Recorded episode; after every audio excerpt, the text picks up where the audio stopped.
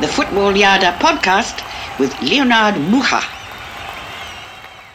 Bun găsit, prieteni, o nouă săptămână și începem sezonul regulat de Fotbal Iada.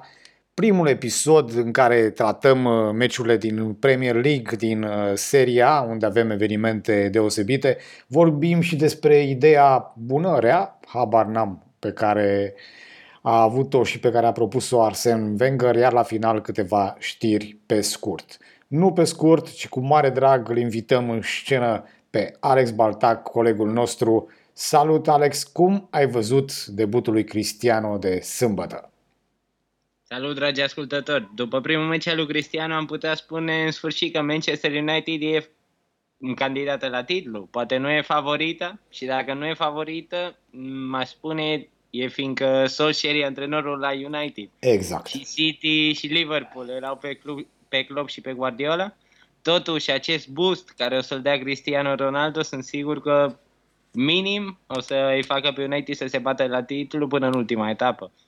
Adică n-ai văzut mai mulți jucători. Când l-ai văzut tu pe Jesse Lingard motivat la Manchester United? Nu, l-am văzut la West Ham, de exemplu, în returul anului trecut, dar ai dreptate. Și am și la final o știre pe scurt pe tema asta pe care o să discutăm. E foarte clar că ăsta este factorul cel mai important al lui Cristiano, mobilizarea celorlalți. Adică eu presupun că jucători ca Jesse Lingard, Mason Greenwood și Rashford, care erau la club în momentul în care juca Ronaldo și erau idolul lor, minim o să aibă un randament mai bun decât anii trecuți. Bine, Rashford și Greenwood sunt în această traiectorie de mai mulți ani. Totuși Lingard am putea vedea mai multe. Da, multă lume spune că Lingard ar trebui să plece, de fapt. E un pic cam complicat să mai prindă primul 11 sau minute, dar sunt multe competiții și rămâne de văzut ce se va întâmpla. Crezi că va exista o șansă mult mai mare ca apariția lui Cristiano și energia pe care o dă el să însemne și un contract prelungit al lui Paul Pogba? A apărut chiar astăzi un zvon că e mult mai interesat de a continua de data asta cu United. Crezi că s-ar putea întâmpla treaba asta? Păi, eu cred că Pogba în momentul de față, dacă a stat atâția ani fără să renoveze, mai poate să stea o lună, două, trei, dar dacă o să vadă jucătorul o dinamică foarte bună la echipă, echipa merge, că se bate pentru Champions League, e foarte posibil să renoveze. Ok, vedem. Debutul e clar că a fost normal, cu gol, pentru că dacă vorbești de Cristiano nu poate fi altfel, însă tu ai pomenit o echipă care s-ar putea să creeze probleme și e vorba despre Chelsea. Trupa lui Tuchel este, din punctul meu de vedere, atât de serioasă și omogenă că presimt că va face probleme și victime grave prin Premier League. Eu în momentul de față nu văd altă echipă care să aibă în primul rând atât de multe soluții pe bancă, pentru că după ce apar accidentările, uzura sau lipsa de idei a lui Timo Werner, de exemplu, ce faci? Pe cine bagi? Ei, Chelsea are variante de backup foarte multe și rămân la concluzia că sunt mari favoriți. Ei au un singur gol primit până acum, la fel ca și Liverpool și City, și de remarcat un rol parcă mai important ca niciodată al lui Aspilicheta, cu o pasă de gol în ultimul meci și mai ales al lui Marco Alonso, care din aproape concediat anul trecut a devenit om de bază, mai ales pe un post în care s-au plătit o grămadă de bani pentru Chilwell. Și spre final o observație de cât de frumos și cât de bine a revenit Kovacic cu gol și cu pasă de gol. Spune-mi ce s-a întâmplat cu Tottenham, în schimb, fostul lider, să zic așa. Tottenham deja trecuse o etapă, două, trei, ne miram să nu fie vreo surpriză, să o dea băieți un pic în bară. Și uite că în această etapă a patra s-a întâlnit toate scenariile proaste negative pentru Tottenham. Adică pur și simplu aveau trei jucători în carantină și doar Sergio Romero și Davinson Sanchez, care sunt fundașii centrali, cred că deja e o problemă mare să joci fără centrali un meci. Lo Celso în aceeași situație și Heung-min Son și Bergwijn accidentați. Adică Din start am pierdut jumătate din inima echipei. Cu toate acestea, Crystal Palace, rivalii lor, au făcut un meci foarte bun, au fost tot timpul pe Tottenham, nu i-a lăsat să respire și după acest cartonaș roșu care a primit Tangana, pur și simplu meciul a luat un singur deznodământ. Adică Tottenham în 10 knockout. Nu arăta ca o echipă de Premier. Mie ce mi s-a părut interesant că Harry Kane nu a dat niciun șut pe poartă. Adică impactul psihologic care a apărut în urma ratării transferului la City încă se simte. Tu de când crezi că își va reveni Harry Kane? Sau crezi că își va reveni cel puțin în turul ăsta să fie acel Harry Kane pe care se poate baza Tottenham? Poate chiar nu-și revine ca să-l vândă patronul de la Tottenham, Daniel Levy, adică nu se știe niciodată.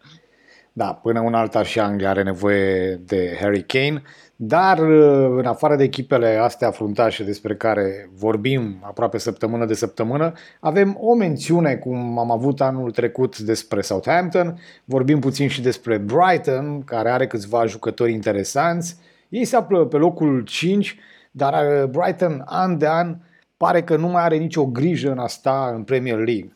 Vorbim de Dalglish, de Bissouma, care trebuia în mod normal să ajungă la Manchester United sau la Arsenal în acest an, are foarte multe oferte, Adam Lallana, Pascal Gross, care și-l are deja 3 sezoane în Premier League, și Danny Welbeck, care, culmea, nu s-a mai accidentat de foarte mult timp și dă un randament foarte bun, plus vârful Neal Maupay. Însă ce vreau să te întreb despre un transfer care mie mi se pare excelent, Marc Cucurea. El a apărut, da, a semnat cu Brighton. Spune-mi câteva cuvinte, pentru că tu îl cunoști foarte bine pe acest jucător. Bine, fostul jucător lui Getafe, crescut la pepiniera Barcelonei, a plecat de la Barça la 18 ani, fiindcă nu vedea șanse să prindă minute în prima echipă și după 4 sezoane, minim 4 sezoane a stat la Getafe, nu sunt sigur dacă 4 sau 5 sezoane, dar a avut evoluții foarte bune. Am fost în Naționala Spaniei de tinere sub 19, sub 21 de ani, a fost la Jocurile Olimpice, adică... Este un jucător ofensiv sau un jucător defensiv? El pe ce post joacă? Joacă interior stânga, bine, ofensiv i-aș da un 7 din 10, dar la partea defensivă e foarte atent, adică nu o să lase fundașul stânga singur niciodată. Absolut, eu cred că este un jucător interesant și rămâne de văzut ce se va întâmpla cu el în următoarele etape. Ce mai trebuie remarcat apropo de Brighton, pare foarte rău că datorită accidentelor Florin Andone nu a rezistat aici, el s-a transferat la Cadiz, însă sunt convins că altfel ar fi făcut o treabă foarte bună, o echipă arțăgoasă, o echipă care s-ar fi potrivit foarte mult cu stilul românului nostru. Mergem mai departe, revenim cu subiectul Mourinho în 2-3 secunde. Fotboliada Podcast, scritto e diretto da Leonard Muha. Mult iubitul și mult detestatul Mourinho a ajuns la meciul 1000. 1000 de meciuri, 639 de victorii și 25 de trofee pentru Mourinho și o cursă de 100 de metri pentru a-i sări în brațe faraonului El Shaarawy. Puțin probabil să avem în curând un antrenor cu carisma și performanțele lui José. Urmează un an extraordinar pentru antrenorul portughez, mai ales că în Italia mereu a reușit să aibă o presă bună, în contextul în care, în general, antrenorii străini nu sunt foarte bine primiți în cizmă. La zi, AS Roma este foarte, foarte bine. Pe locul 1, golaveraj 9-2 și o poziție pe care AS Roma cred că n-a mai văzut-o decât în poze sau de foarte, foarte mulți ani. Un mare minus ar fi că joacă doar în Conference League. Asta înseamnă că nu o să fie niște dueluri ieșite din comun, cel puțin până în faza sferturilor, dar cred că asta le va da voie să se poată concentra pe un campionat mai bun. Tot cu 9 puncte sunt Milan și Napoli. Vom vorbi în primul rând despre Napoli, o echipă care n-a făcut întăriri în comparație cu sezonul trecut. Cred că încă așteaptă investiția pentru Osimhen să-și dea roatele patronul de laureantis și cu toate acestea au un început 3-3 și al treilea meci, o să pun eu pe al treilea meci, a reușit să se impună în fața lui Juventus. O performanță care sezoanele trecute lui Napoli a fost cam greu. Probabil de-aia nu sunt în Champions League în acest sezon și îi vom vedea joi în confruntarea cu Leicester din Europa League. Cealaltă echipă despre care o să vorbim și a un început foarte bun de campionat este AC Milan. Din păcate pentru Champions League îl avem pe Zlatan Ibrahimovic și pe Bakayoko accidentați. Cu siguranță nu vor participa în meciul contra lui Liverpool din această miercuri. În campionat vom spune ca evoluții plăcute acel 4-1 împotriva lui Cagliari de acasă și victoria contra lui Lazio Roma 2-0. Care a fost cam fără drept de apel. Exact. Cam fără drept de apel. Ceea ce îi face o candidată serioasă la campionat, cel puțin. Cel puțin în acest moment, dar uite, o candidată n-aș spune la retrogradare, asta nu se va întâmpla foarte curând, dar pe de altă parte se îndepărtează foarte mult de primele locuri. Juventus are un punct din 3 meciuri și cred că în afară de contraperformanța de a obține doar un punct în 3 meciuri este următoarea problemă. În momentul de față, de la Spezia până la Veneția sau de la Milan până la Roma, toată lumea știe că echipa asta lui Juventus este de bătut, fără foarte mult efort. Adică, în momentul de față, eu văd o lipsă foarte mare a unui lider pe teren. Nu văd niciunul dintre jucători care ar fi pregătit să preia, în lipsa lui Chiellini, să zicem, care, din păcate, nu joacă meci de meci. Nu există nimeni care să preia funcția asta de capitan, dar nu doar cu banderola, mai mult de atât. Iar până începe returul, eu prevăd un Juventus cu foarte multe sincope și cu foarte multe meciuri foarte plictisitoare și foarte proaste. S-ar putea, după ce Allegri, dacă va rezista, atenție, ar putea, poate după vreo 15-17 etape, să-și impună ritmul și metodele sale. Cum vezi tu Juventus, să zic, peste încă 10 etape? Nu-i văd bine. Dacă Dybala nu-și revine la forma la care toți fanii Juventus au visat vreodată că o să ajungă, sau, nu știu, eu mă aștept la Chiesa să pună ghiozdanul în spate și să zică eu îi duc pe Juventus. Ar fi cam singura șansă să nu-i vedem pe Juventus foarte rău la sfârșitul sezonului. Și bine, foarte rău spun în afara Europei. Nu cred că o să fie chiar așa de rău să se bată pentru Serie B. Eu cred că pentru Juventus să se califice în Europa Conference League este mai mult decât un eșec. Clar nu există decât varianta Champions League. Eu sunt foarte suspicios apropo de Allegri, care a plecat pentru că era povestea cu Cristiano Ronaldo și că el ar fi vrut să dezvolte o echipă nu cu un lider atât de ieșit din comun. Și partea a doua a plecat și pentru că el nu era adeptul unui joc spectaculos, dimpotrivă. Era acel catenaccio cu care noi suntem obișnuiți când vorbim de fotbalul italian. Dar această lipsă de pe scenă de 2-3 ani, în care putea să zic la un moment dat să ajungă la Real Madrid sau la alt club, mi se pare foarte, foarte suspicioasă. Mi se pare că el nu accepta să meargă la Real Madrid de frică. De frică că nu ar putea să facă față la un astfel de club și a ales comoditatea asta de a antrena din nou Juventus. Rămâne de văzut ce se va întâmpla. Revenim imediat cu Cupa Mondială și ideile lui Moș Arsène Wenger.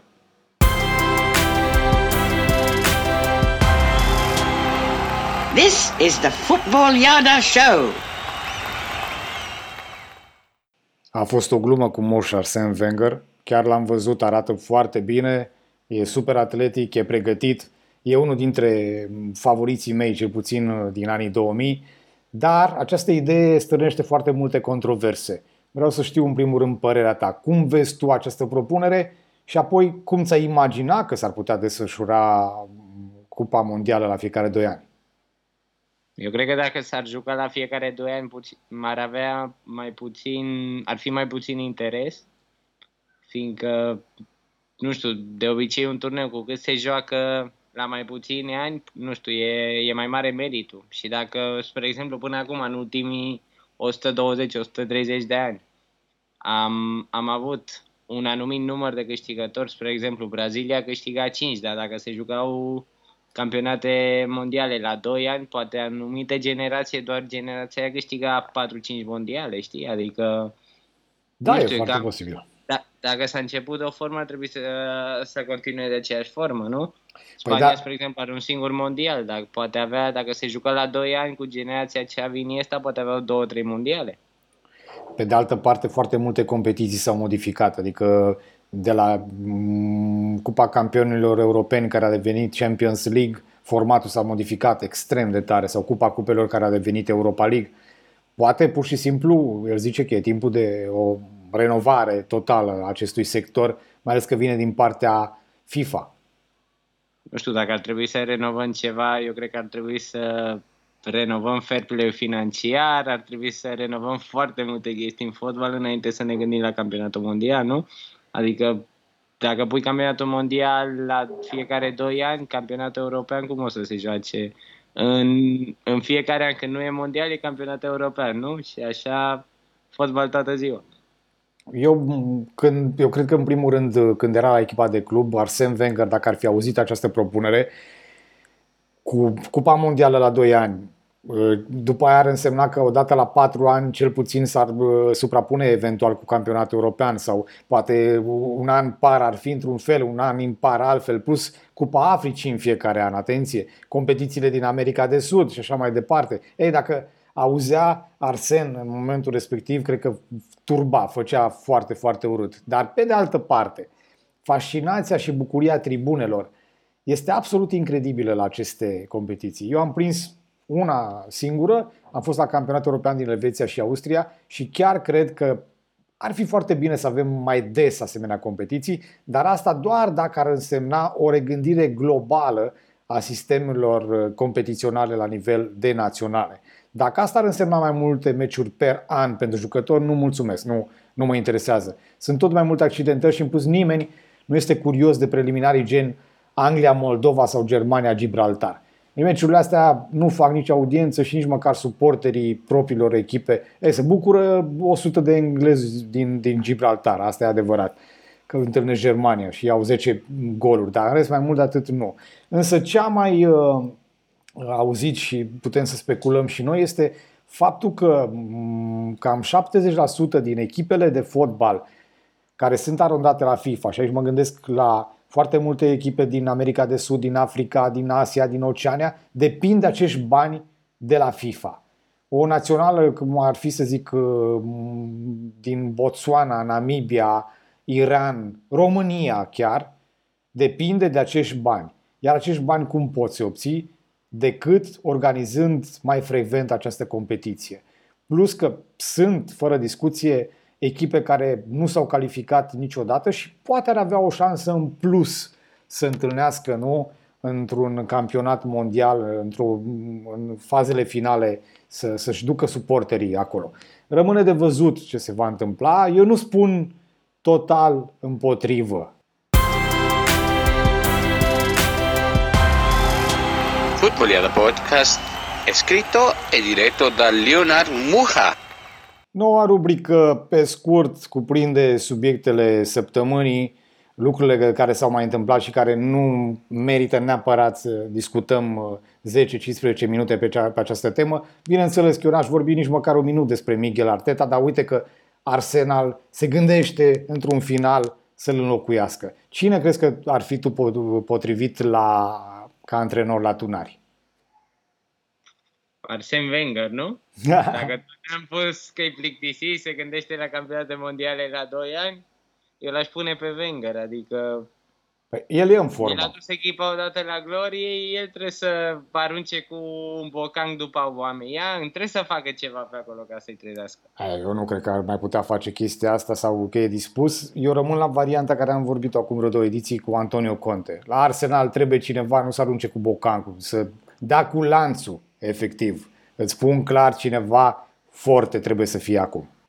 În această vară, după ce i-au pierdut pe Calhanoglu și Donnarumma, Milan este pe punctul de a-l pierde și pe Frankie Kessie.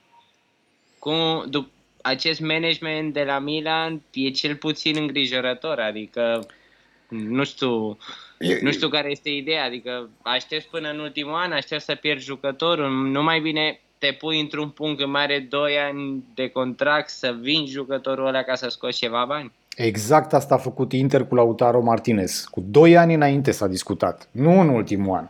Discuți cu 2 ani înainte și spui foarte clar, dacă nu vrei să găsim un nou compromis, o nouă soluție, te vom vinde, pentru că nu putem să... Adică Donnarumma sau Kessie, Cialonglu poate nu ar fi obținut mai mult decât 4-5 milioane, dar Donnarumma și Kessie sunt jucători de 50, de 100 de milioane. Sunt foarte mulți bani pierduți și e un mare păcat, pentru că în general de 2-3 ani conducerea lui Milan a făcut lucruri foarte, foarte bune, dar iată că la capitolul financiar stau foarte, foarte prost. Un capitol foarte important. Și cu acestea, altă rubrică despre care vom vorbi pe scurt este viitorul lui Anthony Martial și Jesse Lingard la United. Având în vedere noua concurență, Cristiano Ronaldo, Jadon Sancho, Rashford și Greenwood, care sunt într-o formă impresionantă, Lingard foarte puține minute cred că va avea, adică Donny van der Beek este acolo exact pe poziția lui Lingard, Paul Pogba și Bruno Fernandes care sunt la un nivel impresionant. Absolut, s-a vorbit și despre Bissouma, cum ți-am zis. Eu cred că Lingard are o piață foarte clară și foarte mare. Oricine de la Aston Villa până la Arsenal sau chiar Liverpool aș vedea, pentru că Liverpool nu este dispus să-ți ofere foarte mulți bani, nu au foarte mulți bani, dar sunt interesați de genul ăsta de jucători. Iar cu Martial lucrurile cred că sunt un pic mai complicate. El a fost oferit inclusiv lui Real Madrid, care a spus pas în această vară, și Martial, având în vedere că nimeni nu știe clar ce post are, cred că ar avea o problemă de a se transfera la o echipă foarte mare. Mai degrabă l-aș vedea, poate, dacă ar accepta un compromis la Lyon sau altundeva, la Olympic Marseille, să zicem, dacă și-ar dori să aibă în parte și în spate și o galerie deosebită. Vom vedea ce se întâmplă. Până una alta, Bale s-a accidentat din nou. Spune-mi ce se întâmplă cu Bale, pentru că începuse destul de bine. Crezi că va rata și ultimul an de la Real Madrid? Bale e în filmul lui obișnuit, adică nimeni nu se așteaptă nimic în acest sezon de la Bale. E ultimul sezon, ultimele 30 de milioane care o să îi le plătească Realul. Și singurul care are încredere în el e Ancelotti.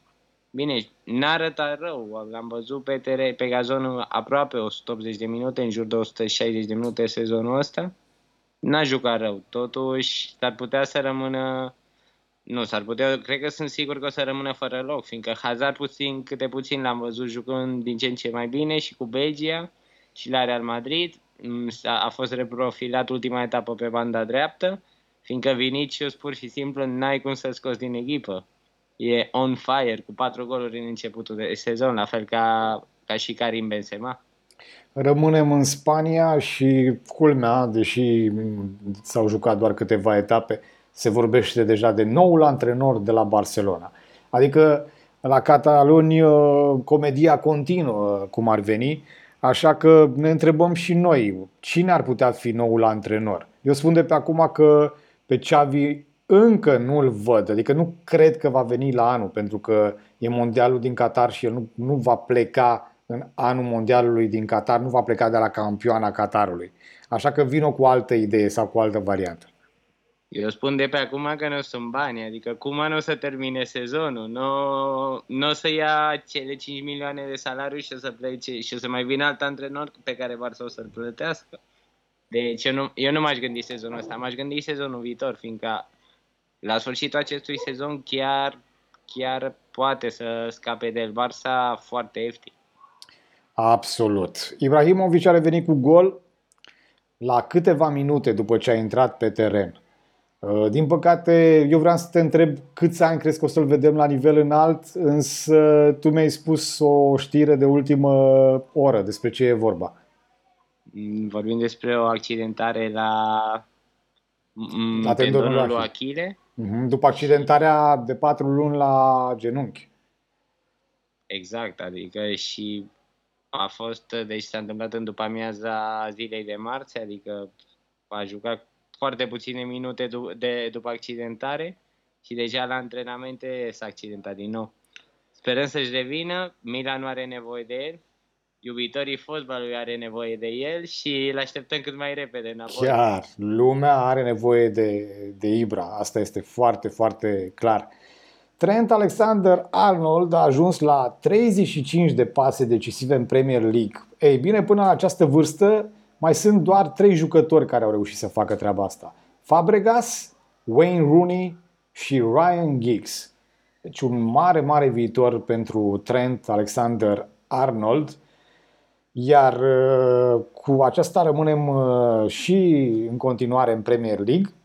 Și mi s-a părut o chestie mai mult decât amuzantă. Fii atent cum a fost povestea de vineri seara în cantonamentul de la Manchester United. Cristiano Ronaldo și-a mâncat ce a avut el la cină, dar nu și-a mâncat desertul pe care vineri seara fiecare membru al echipei îl primește în fiecare vineri seara. Ei bine, niciun alt jucător, văzând că Cristiano nu mănâncă prăjitură, nu mănâncă desertul, nu a mai mâncat niciunul dintre ei. Acesta este efectul Cristiano Ronaldo, în care, iată, jucătorii nu mai vor să mănânce dulce, însă, breaking news, patiserul de la United va fi concediat și el. O să vedem o echipă mult mai în formă, mult mai fit. Absolut, absolut. E rușinos să ai burtică și să ai colegi așa de în formă, adică nu se poate, omule. Absolut. Mai rămânem cu o știre care la început ne-a plăcut foarte mult și apoi, bineînțeles că UEFA, făcând o grămadă de prostii, a schimbat destinul. Ajax are unul dintre cele mai faine echipamente ale sezonului, un echipament inspirat din muzica lui Bob Marley și de celebrul cântec Three Little Birds. E bine, Ajax a inscripționat pe partea din spate, pe guler, foarte, foarte mici, 3 păsărici, da? Și campania de lansare a fost excepțională, a fost primită foarte bine, fanii sunt foarte fericiți și bucuroși, totul bine și frumos până când UEFA s-a trezit să interzică păsările de pe tricou. Pentru că ei spun că doar sponsorii sau chestiuni legate de club pot fi afișate acolo.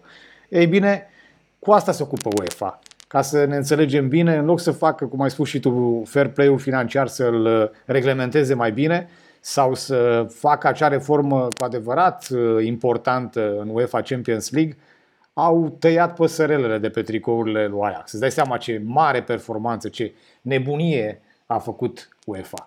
Cam atât în această săptămână. Te rog.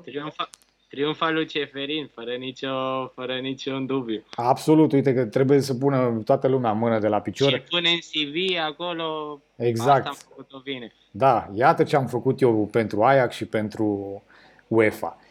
Cu asta ne luăm la revedere și ne reauzim mult mai repede decât credeți, imediat după Champions League. O seară bună și vizionare plăcută! Ați ascultat Fotbaliada Podcast.